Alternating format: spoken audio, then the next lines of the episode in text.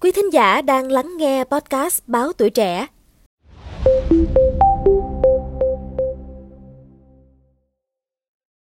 Thưa quý vị, mới đây, trang xe khách Thành Bưởi đăng tải thông báo về việc chạy tuyến thành phố Hồ Chí Minh Cần Thơ sử dụng hotline của nhà xe này đặt vé khiến hành khách nhầm lẫn. Cụ thể, xe khách Thành Bưởi thông báo chạy tuyến thành phố Hồ Chí Minh Cần Thơ bắt đầu từ 11 giờ ngày 18 tháng 1. Tuy nhiên trong ngày 18 tháng 1, nhiều hành khách đặt xe tuyến Cần Thơ thành phố Hồ Chí Minh thì nhận được vé xe của công ty trách nhiệm hữu hạn vận tải du lịch Yên Phong. Tuổi trẻ online đã trao đổi với các luật sư để làm rõ pháp lý xoay quanh vấn đề này. Luật sư Lê Trung Phát, đoàn luật sư thành phố Hồ Chí Minh phân tích theo quy định tại điều 4, Nghị định 10 trên 2020 về điều kiện kinh doanh vận tải hành khách bằng ô tô theo tuyến cố định. Điều kiện tiên quyết là phải có giấy phép kinh doanh vận tải bằng ô tô. Vì vậy, nếu công ty Yên Phong đã được cấp phép vận tải hành khách tuyến Cần Thơ, miền Tây thì họ được quyền hoạt động theo giấy phép. Việc họ sử dụng hotline hay fanpage mang tên Thành Bưởi trong trường hợp này là không phù hợp. Bởi tất cả những công cụ vận hành của họ phải mang tên công ty Yên Phong, dù rằng họ có thể thuê hạ tầng này của công ty Thành Bưởi để hoạt động, để không gây nhầm lẫn cho khách hàng.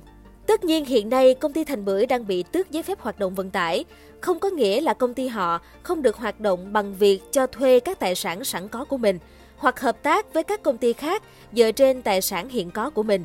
Nhưng dù hợp tác, kinh doanh hay cho thuê thì tài sản ấy phải mang tên công ty Yên Phong để đảm bảo quyền lợi cho khách hàng khi mua vé hay giải quyết các vấn đề liên quan khác.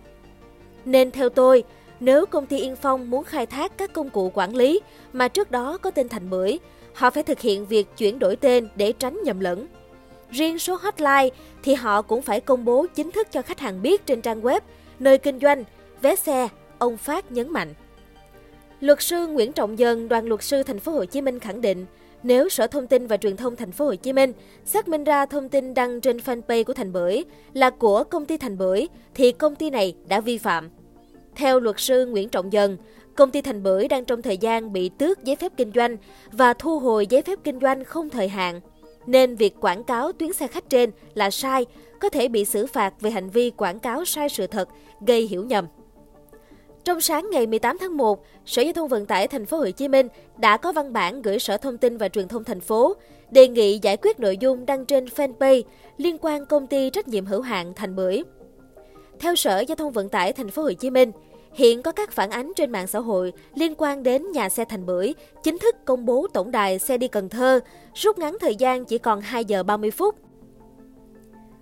Đối với nội dung thông tin trên mạng liên quan đến Thành Bưởi, Sở này đề nghị Sở Thông tin và Truyền thông Thành phố Hồ Chí Minh chỉ đạo thanh tra Sở Thông tin và Truyền thông phối hợp và hỗ trợ kỹ thuật ngăn chặn các thông tin nêu trên. Trong thời gian Thành Bưởi bị cơ quan chức năng tước quyền sử dụng giấy phép kinh doanh vận tải bằng xe ô tô đến ngày 3 tháng 2 năm 2024. Quý vị nghĩ sao về những thông tin trên? Hãy để lại ý kiến của mình bằng cách bình luận bên dưới nhé. Cảm ơn quý thính giả đã lắng nghe số podcast này. Đừng quên theo dõi để tiếp tục đồng hành cùng với podcast Báo Tuổi Trẻ trong những số lần sau. Còn bây giờ, xin chào và hẹn gặp lại!